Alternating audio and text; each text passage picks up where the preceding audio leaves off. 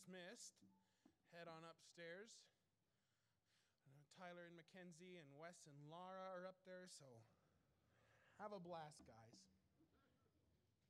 Junior church is so much fun. If you haven't heard it, you will. So we'll be in Mark chapter 5 today. Mark chapter 5. Thank you all for being out here. Pastor Monday is in Memphis, Tennessee today. Uh, he's at Eastside Baptist Church in Memphis. Uh, Pastor Cutshaw was one of the pastors that came out this last fall for our stand conference, and they're doing that conference this week. So be in prayer for him as he's out there till Thursday. They'll make their way home on Thursday, so be in prayer for safe traveling. But we're going to be in Mark chapter 5, and I want to preach a message today that I've titled Before You Give Up. Before you give up. Mark chapter 5 will be in verse 21, and here's the setting for this. This chapter, Jesus Christ just cast a, a demon out of a, out of a man and had this huge miraculous thing happen. And he, he goes across the sea and he, he arrives at this area in Decapolis, and he's asked by a man named Jairus to heal his child. Jairus was a, was a leader at that time, and Jairus came to him and said, Hey, I need you to heal my child. Let's look at verse 21, and it says, And when Jesus was passed over again by ship on the other side, much people gathered unto him, and he was nigh unto the sea. And behold, there cometh one of the rulers of the synagogues, Jairus by name. And when he saw him, he fell at his feet and besought him greatly, saying, My little daughter lieth at the point of death. I pray thee, come and lay thy hands on her, that she may be healed, and she shall live. And Jesus went with him, and much people followed him and thronged him. And a certain woman, which had an issue of blood twelve years, and had suffered many things of many physicians, and had spent all that she had, and was nothing bettered, but rather grew worse. When she had heard of Jesus, came in the press behind and touched his garment. For she said, If I may but touch his clothes, I shall be whole. And straightway the fountain of her blood was dried up, and she felt in her body that she was healed of that plague. And Jesus, immediately, knowing in himself that virtue had gone out of him, turned him about in the press and said, who touched my clothes? And his disciples said unto him, Thou seest the multitude thronging thee, and sayest thou, Who touched me? And he looked round about to see her that had done this thing. But the woman, fearing and trembling, knowing what she had done, what, what was done in her, and came and fell down before him and told him all the truth. And he said unto her, Daughter, thy faith hath made thee whole. Go in peace and be whole of thy plague. Let's pray. Father, we thank you so much. We love you, Lord, for bringing us out today. I pray that you watch my words tonight. I pray that everyone here is able to see what your word says. I pray that there's someone in here who's on the verge of giving up, whether it's a, a, a family crisis or a feeling of loneliness or maybe a sin issue, Lord, whatever it is, I pray that they can find hope and peace through your word. It's your name I pray. Amen. When we were kids growing up, one of, I think I have my mic on. I think it's on now. I don't know. Can you hear me? Can you hear me now? Can you hear me? How about now? There it is. Okay. When we were kids, one of the things Dad used to take us to do all the time, those of you don't know, my mom was a CPA growing up. She still is, but she's self employed. And she was working for a firm at the time. So that January to April time frame, mom was extremely busy and she still is, but she was really busy, and we were homeschooled. So, those of you who don't know what homeschooling is, it means you get out of school around 12 or 1. It's awesome. I loved it, it was great. But dad would have these afternoons with us, and dad would try to figure out something to do to entertain three kids. So, one of the common things he used to do was take us horseback riding. We went to a square, it's about a two mile square south of town, and we rode that probably four or five times a month. We had enough horses that we all got our own horse, and Kareth usually rode our mare Lady. Uh, Dad would would ride um, usually Coffee, which was Kareth's actual horse, but she was a little too untamed for Kareth. And then uh, I would ride a horse named Gideon. He was fat and slow, so I really liked him because we were both at the same speed. And then Tyler would ride his horse named Doc. Well, we were out riding one day, and I remember, I don't, I don't remember how old I was, but I remember that Gideon and myself had fallen behind quite a bit. You have to recognize something. I don't like running with the horse because I'll fall off, and Thayne is allergic to pain, so I can't do that. So I remember going on this horseback ride, and I'm riding Gideon, and we're probably about a quarter mile behind, and I'm thrilled with it because I'm just taking a nice, relaxing stroll. You have to recognize horses are fairly social animals, and they like to be in kind of a group. They kind of get lonely if they're by themselves, and Gideon was getting kind of lonely because all of his buddies is, and their, their siblings and his mom were up in front of us quite a ways. So I remember I kept holding him back. I was like, we're not running. I'm not running because there's dirt, there's cactus, there's rocks, everything. I'll fall, I'll break my neck. I'm not running. And you have to understand that I was a pretty stubborn kid, but horses are probably equally as stubborn. We're about a quarter mile behind, and Gideon decides he's sick of it, so he jerks the reins out of my hand, I remember, and takes off on a dead run. At what I felt was a dead run. Dad said he was just galloping or jogging or whatever. Oh. See? I don't know what's going on there. But we're, we're on this dead run now, as I thought, and I remember I'm hanging on for dear life to the saddle horn and to his mane. Like, I'm not letting it go. And I'm scared to death that I'm going to fall off. And I remember that this, I felt so stinking helpless. We finally got caught up and he slowed down. But have you ever felt at a point in your life that you were completely helpless? Where life is going so stinking fast, where there's so many bumps and bruises in the road, and you don't know what's happening, and it, it kind of feels like on that horseback. And if you've ever ridden horses very fast, it's not a, a smooth ride, is it, Guy? It's, it usually can be a little bit bumpy where life gets so bumpy that you don't know what's going to happen. Financial crisis comes in, the bank account's getting low. I don't know what, what, I don't get paid for another 10 days, and we just had this crisis come in with our health or with a car. My health isn't what it needs to be. I just can't seem to get better. My, my family is in turmoil. My kids aren't listening. They're not doing what's right. Or maybe you've been struggling with the same sin for so long and you're just deciding, I'm, I'm ready to give up. And maybe you've come to this point where you're like this woman, where you've decided, you know what, I'm done. What's your reaction when you get to a place where the only logical thing that you think there is to do is to give up? You've gotten to that point in your marriage where all you and your spouse do is fight. You guys disagree. You, you don't love each other anymore. You don't feel like you care for that person anymore. And you've just decided, you know, let's call it quits. We're done. We're miserable. But before you give up, let's look at what the Bible says.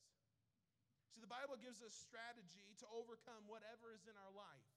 That's important for us to know. Hebrews 4:12 says this, "For the word of God is quick and powerful and sharper than any two-edged sword, piercing even the dividing asunder of soul and spirit, of the joints and the marrow, and is a discerner of the thoughts and intents of the heart.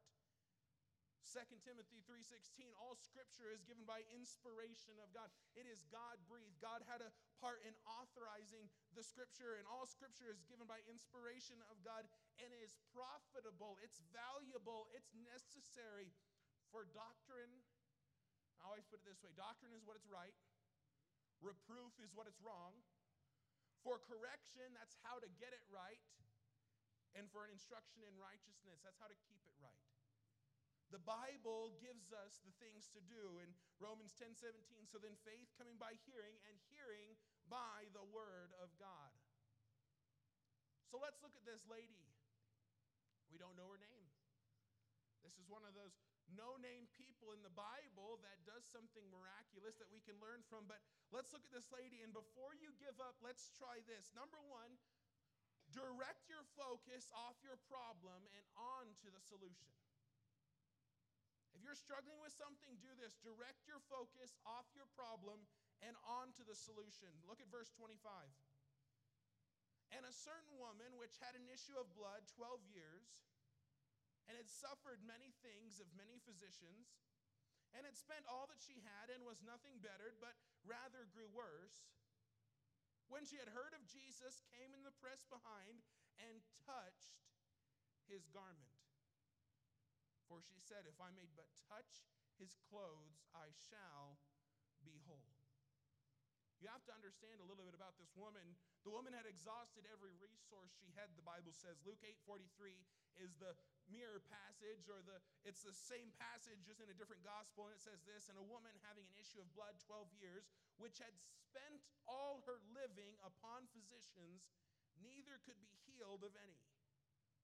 You have to understand at this time in the Bible, she would have been a financially secure individual to afford doctors. You realize that healthcare was an issue way back then. and she was a financially secure woman. She had been to doctors, healers, priests. She had directed her entire being into getting better. You see, by Mosaic law, because of her issue, she was considered unclean. Until that issue resolved, she could not be considered clean again. She would have been able to unsee her family, to see her family, to touch her husband. She couldn't shop in the normal markets or even go into regular places of worship. Her existence was dwindling, and her will to keep going was probably at a minimum. When was the last time you felt that? When was the last time you felt your back is against the wall and there's little to no hope to finding a solution? Your health is failing, finances are fleeting, family is crumbling. There doesn't seem to be an end to it. But before you give up, redirect your focus. Focus is defined as the center of interest or activity. Now, I am one of those people that if something bad is happening in my life, my entire focus is on that bad thing. So I'm not preaching to you from a point of view of like I've overcome this. No, I'm preaching to you from a point of this is what I struggle with. If something's going on in our church, if something's going on in my family, if something's going on in my personal life, all of my attention is completely focused on that. I was studying in Dad's office this week. He, he said I couldn't. he has a journal in his office that I've looked through to get, I've looked through with him before. And I opened it to a certain date back in 2006. Now, for those of you who were here in 2006, which is a small group, wasn't a good year. That was a really bad year. And I remember reading these things of people who were looking to vote my dad out and people who were causing division. And I remember seeing the end of this journal entry, my dad saying, God, I know you're going to do something you realize that every time he ended a journal entry in that journal, and he doesn't, and my dad is not a habitual journaler, so when he does, it's really, it's awesome to see. And, and he knows I, I, I've looked at this journal, so I'm not like spilling out stuff, but every time something bad happened, he always focused on what God was doing. So often we direct all of our interests and activity towards the negative things we are experiencing politics, health, family drama, whatever it is. I'm not saying that we just need to sit here and think positive thoughts. That's not what I'm saying. It's not sending all the positive thoughts your way does very little. But what I am saying is that we need to be focused on the problem solver instead of the problem itself. So easy to end up at a place where life fogs up our vision, where we focus on the problems more than trying to find a solution. My dad tells a story when I was a kid. He was digging a hole with a guy in the church. I would have been maybe four or five at this point, and I was young. And this guy was digging this hole. He worked in concrete, and they were digging a hole, and his son was helping him out. And dad tells this story that they were going and they're digging this hole, and they get, get about six feet down. And when you're that deep, you either want a ladder or you want some tool to help climb up. So they had put in steps, dug out little steps and footholds so they could climb out of the hole.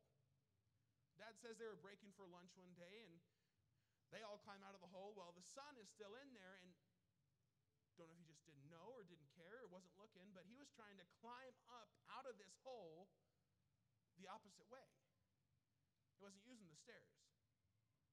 Now, I have zero upper body strength. I'm looking for the stairs.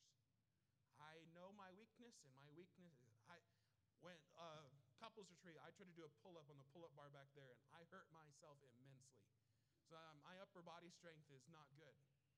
But this guy, I guess, thought he could get out of it by himself and kept trying to pull himself up out of this hole using his own strength, while the way out of the hole was just over there.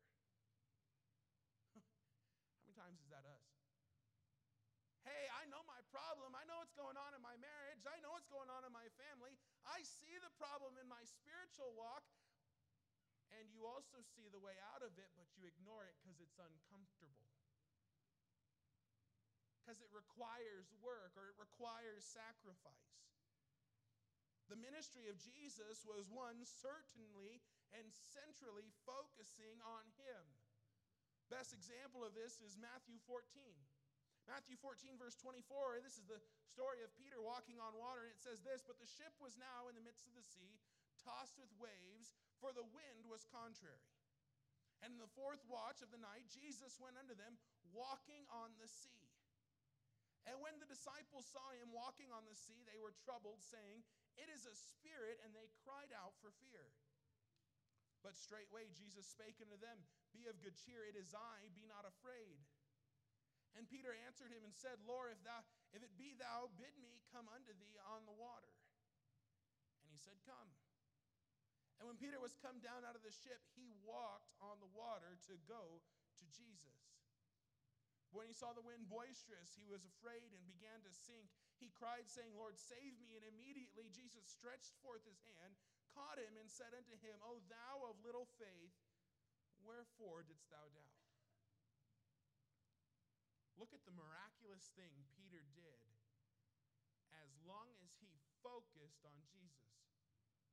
Here's a question Did the storm go away when he focused on Jesus? No. But he could do miracles to get through the storm when he did. Ladies and gentlemen, our problems are severe, our, our, our doubts are there. I'm not diminishing the fact that you might be struggling with something, but what I am saying is that stop focusing on the problem and start focusing on the way to get through it. When our problems arise and the trials of life make waves, what are you focusing on? This woman we see made a choice. She had spent all she had, she had done what she could. She stopped focusing on her illness and her poverty and instead focused on the person she heard could help her. This point in Jesus' ministry, he would have been well known. They would have known he was performing miracles left and right. Jairus came up to him and was desperate and said, Hey, I need your help. And this woman, no doubt, would have known that Jesus, the Messiah, the rabbi, the teacher, is here. He can help me. And her focusing on Jesus led her to make an actionable choice. And that's number two. Redirect your, direct your focus off your problem and onto the solution. And number two, take steps towards overcoming your problem. How many of you just love doing laundry? Raise your hand if like laundry's like, in, there's, a, there's like four of you in this giant room. I am, I'm really good at washing the clothes. I'm really good at putting them in the dryer. I'm really good at putting them from the dryer into a laundry basket. It's at that point it stops. I'm not saying you can walk into my house today and find a laundry basket with clothes. And I'm not saying that there's probably other people here. But some days that laundry feels like a nightmare to do. I preached up in Steamboat last week, and there's a family there that has 14 children. Yeah. Think your two is bad. 14 of them. They have two washers and two dryers, and Amy said they go all day long. I have one person and a dog living in my house, and it's overwhelming enough.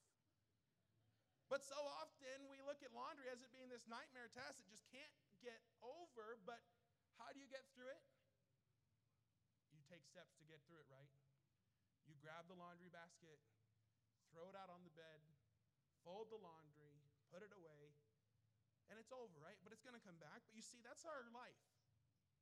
Sometimes our life feels like that problem is just sitting in the laundry basket, waiting for you to actually address it. I'm not going to talk about this issue with my friend. I'm not going to go to my pastor about this because my husband and me are struggling. I'm just going to keep it right there and we'll get to it eventually. I'm struggling with an addiction. I've been struggling with this for years, but I can't open up about it to anyone because uh, it's embarrassing, so I'm just going to keep it right there. You see, our faith means nothing when we don't put feet to it. When you see the problem you have, you direct your focus to the resource to help. The next step is to make practical choices to get better. These are choices that will help you get to the goal you have set. The problem with a lot of Christians who struggle with sin is that they don't want to put work into getting over the sin. The woman we meet here is placed into a position where she can get, she sees the way to get better and she makes a decision to move towards it. You recognize this disease, this plague of the blood, her, this disease would have made it difficult to move. She would have been exhausted easily and in pain. Her commitment to Jesus was greater than the thing holding her back. And, ladies and gentlemen, our problems are big. Like I said, I'm not here to diminish someone's struggles. I'm not here to say, hey, the problem you're going through, it, it doesn't mean anything. What I am saying is that the Jesus we serve is greater than those problems. The Bible uses the term called stronghold to define these problems we have in our life. 2 Corinthians 10, 3 through 5, for we, though we walk in the flesh, we do not war after the flesh. For the weapons of our warfare are not carnal, they're not material, they're not earthly, but mighty through God to the pulling down of strongholds. You see, a stronghold in Paul's time, who wrote this epistle, would have been a strategically placed fortification in a city. It would have been close to the center of the city or at a high point in the city. This would have been the most heavily fortified, heavily armored, heavily stocked area in the city. This is the place you would send everyone to go to when the outer walls were breached. And sin has set up those strongholds in our lives. You realize a stronghold in that time, when a conquering king would come or someone would come, they would actually not attack the stronghold. They'd waste too many men to get through it. Instead, they would camp around it and starve them out to where they'd lose resources. You know, that's what sin does to us. You know, our problems create such a tight hold in our hearts and in our minds that we don't feel that there's a way to overcome them.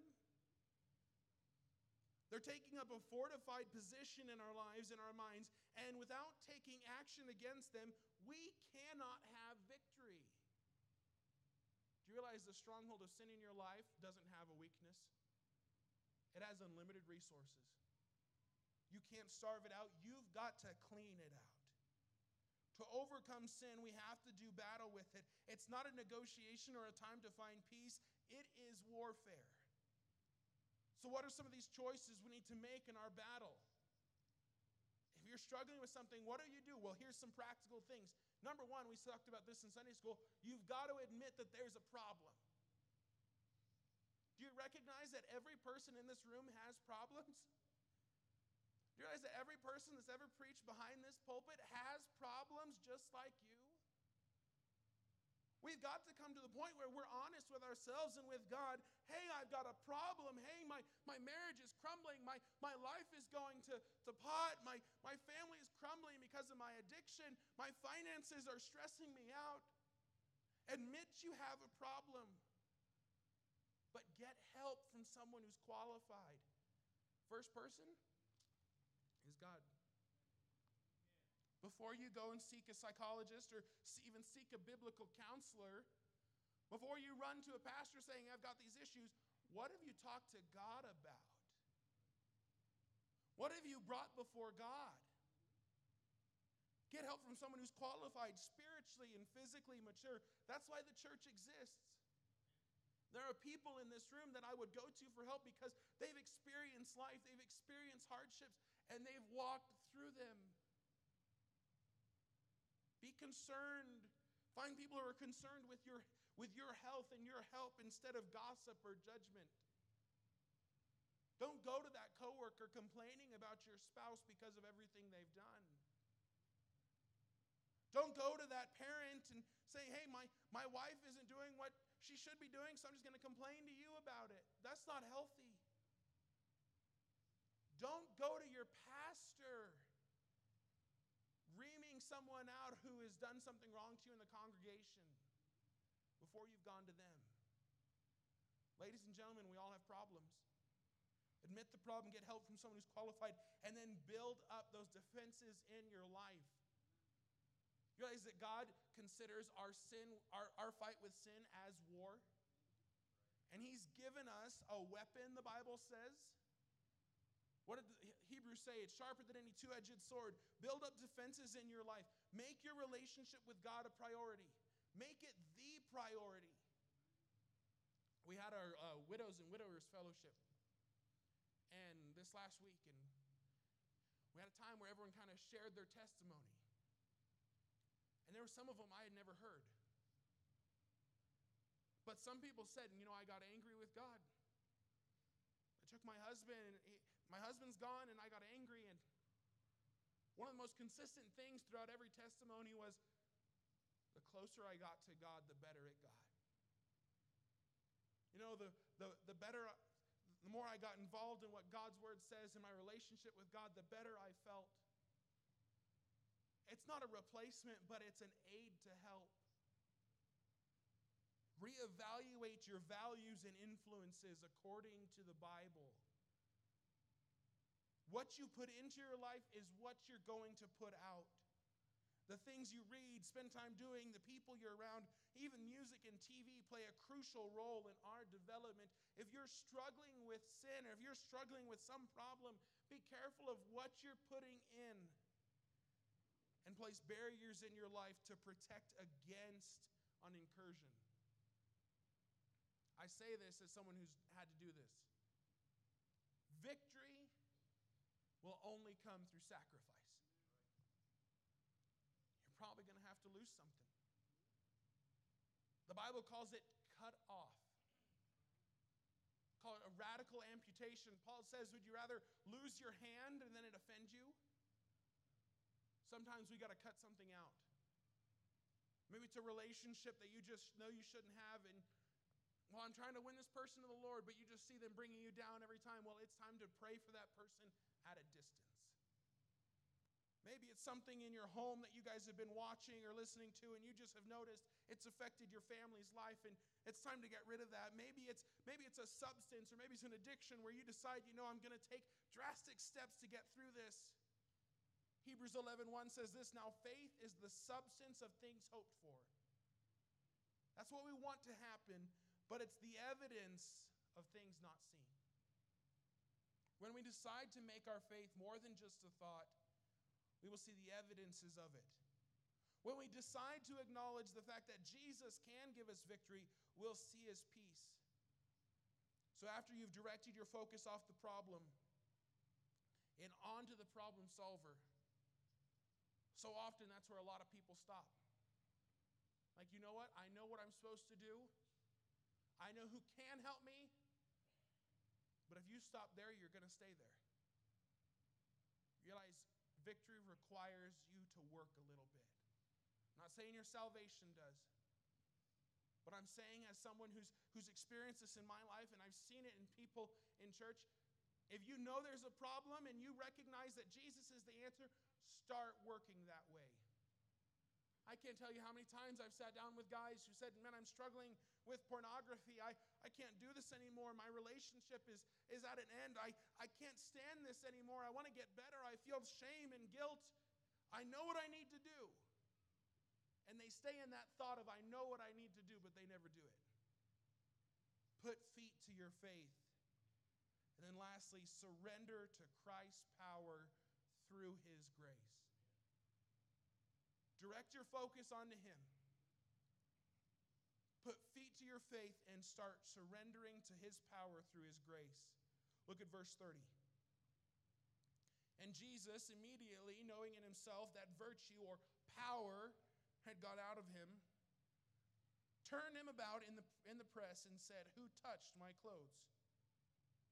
And his disciples said unto him, Thou seest the multitude thronging thee, and, thou, and sayest thou, Who touched me?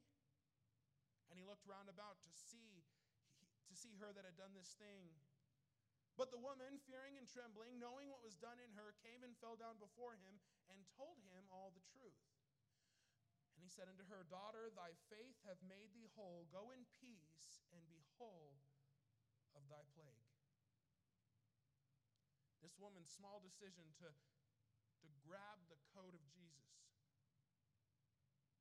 Surrounded by others, desperate and dying, but having the faith to take the step and do a small act of faith the woman was miraculously healed.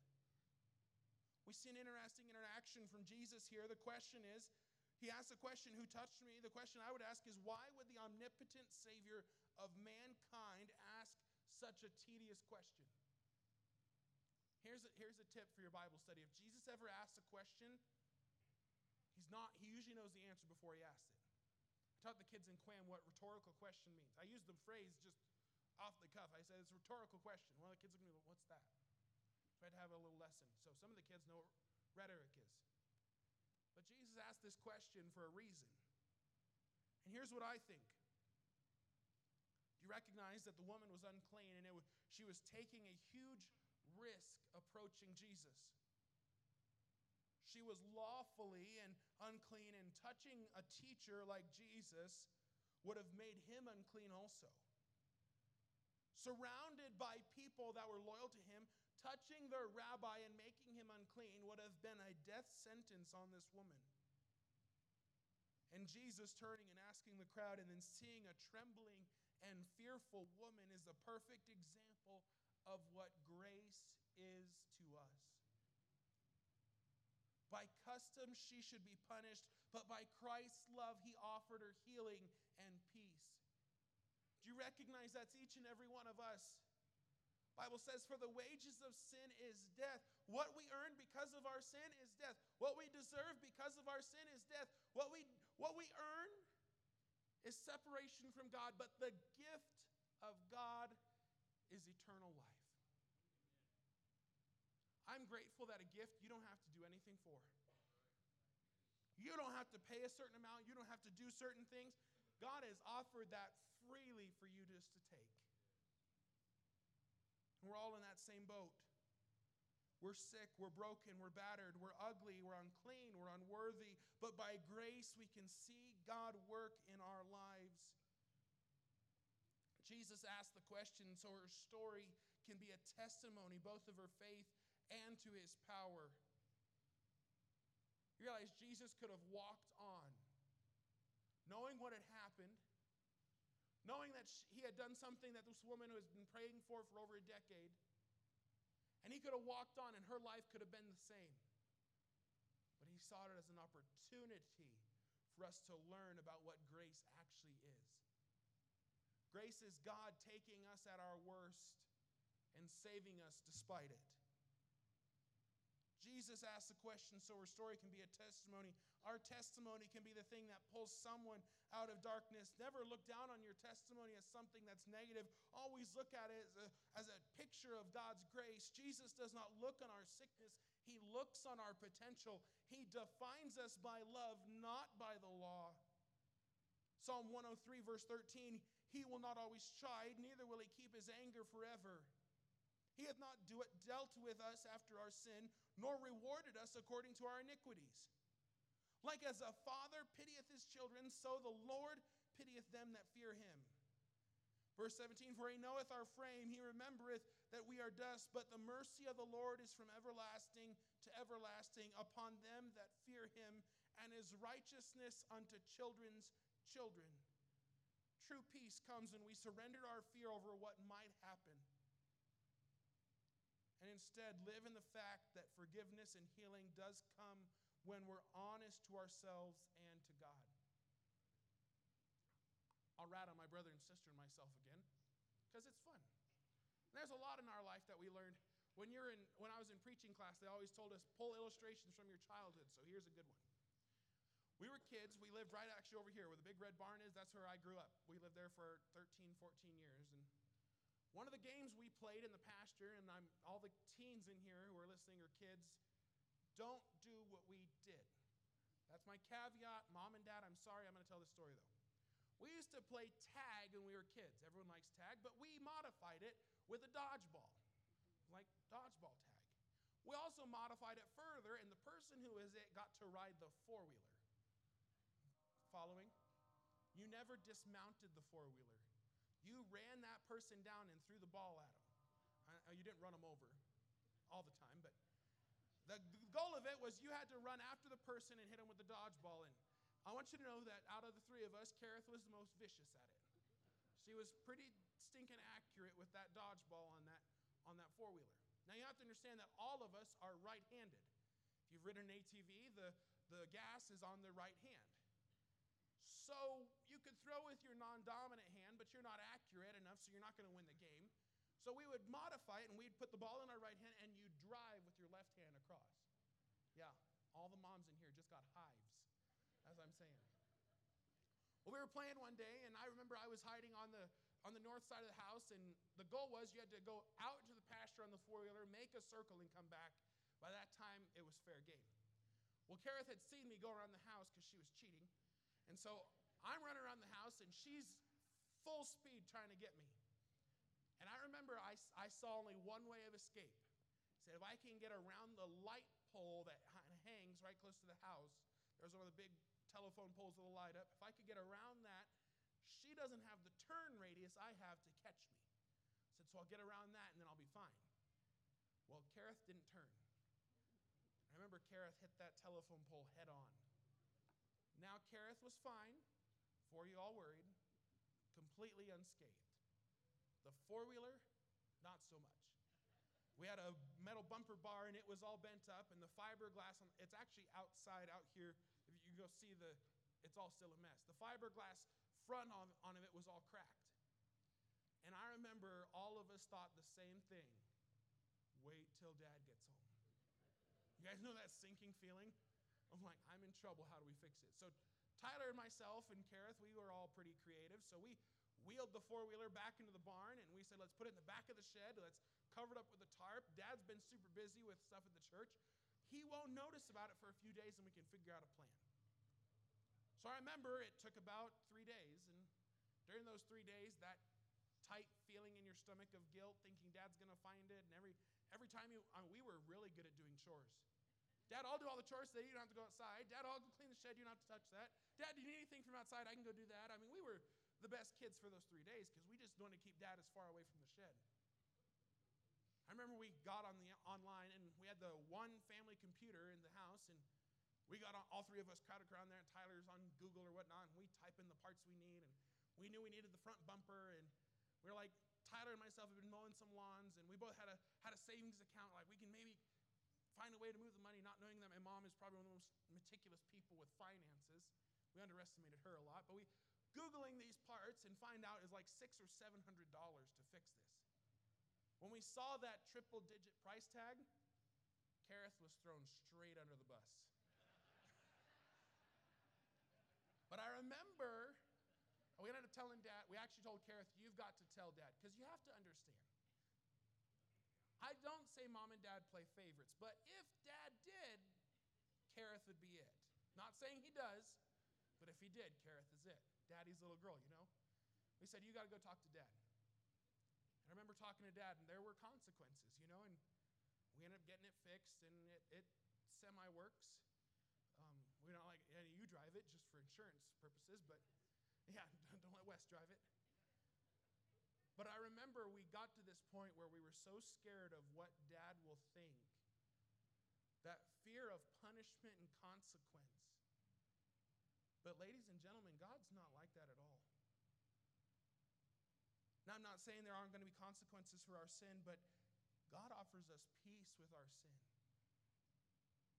God doesn't look at us as offenders, He looks at us as His children. If, you've accepted Christ as your Savior, you are accepted into His family. You are considered a child of God, and God looks at you with love and care and mercy. Psalm 51, if you want a, if you want a passage on confession, Psalm 51 is it. King David was, had just committed a atrocity, had adultery with Bathsheba that resulted in a child. He had Uriah, her husband, murdered. I mean, as, as, as wicked as you can get, David had it. But Psalm 51 is after Nathan the prophet comes in and says, Thou art the man. He confronts him with this sin, and he writes this psalm in response. And the first four verses are this have mercy upon me, O God, according to thy loving kindness, according unto the multitude of thy tender mercies, blot out my transgressions. Wash me thoroughly from mine iniquities, and cleanse me from my sin. For I acknowledge my transgressions, and my sin is ever before me. Against thee, thee only, have I sinned and done this evil in thy sight that thou mightest be justified when thou speakest, and be clear when thou judgest. You see, this woman is greeted with the most comforting statement you can imagine daughter. Jesus looks at her as not someone who's unclean, but as someone who relied on him for healing. He accepted her despite the problem. You can imagine the comfort she experienced at this time. No one showed her love in over a decade, and the first person she touches accepts her without hesitation. Why are we so scared to be honest with God? When the reaction we'll see, receive is one of love. He doesn't love our sin, but He loves us as people. Why do we decide, decide to live in our sin instead of getting rid of it? Why is pride such a, such a hindrance in our lives? Statements like, I don't think we'll cha- it'll change. Frankly, it can't by yourself. Statements of, I don't want people to look at me differently because of this problem. You see, Jesus will take care of that. Statements like, You don't know all the things I've done in my life. You're right, but Jesus does, and He died for it. There is nothing that you have done that Jesus cannot forgive. So forget the fear and start moving through faith. Let's pray. Father, we thank you. God, we love you. God, you've given us so much. God, we think of this woman we don't know her name. And, and you've, you've, you've authored it that way that we never know her name, but God, I pray that you allow her story to be a help to each and every one of us. God, whatever it is we're struggling with, whatever the problem, whether it's our, our marriage, our finances, our health, maybe it's a wayward child, maybe it's a sin taking a stronghold in our lives, I pray that we can come through that. We can focus on you. We can make those choices to get better, and we can surrender to your grace. I wonder, with every head bowed and every eye closed, what will you be doing?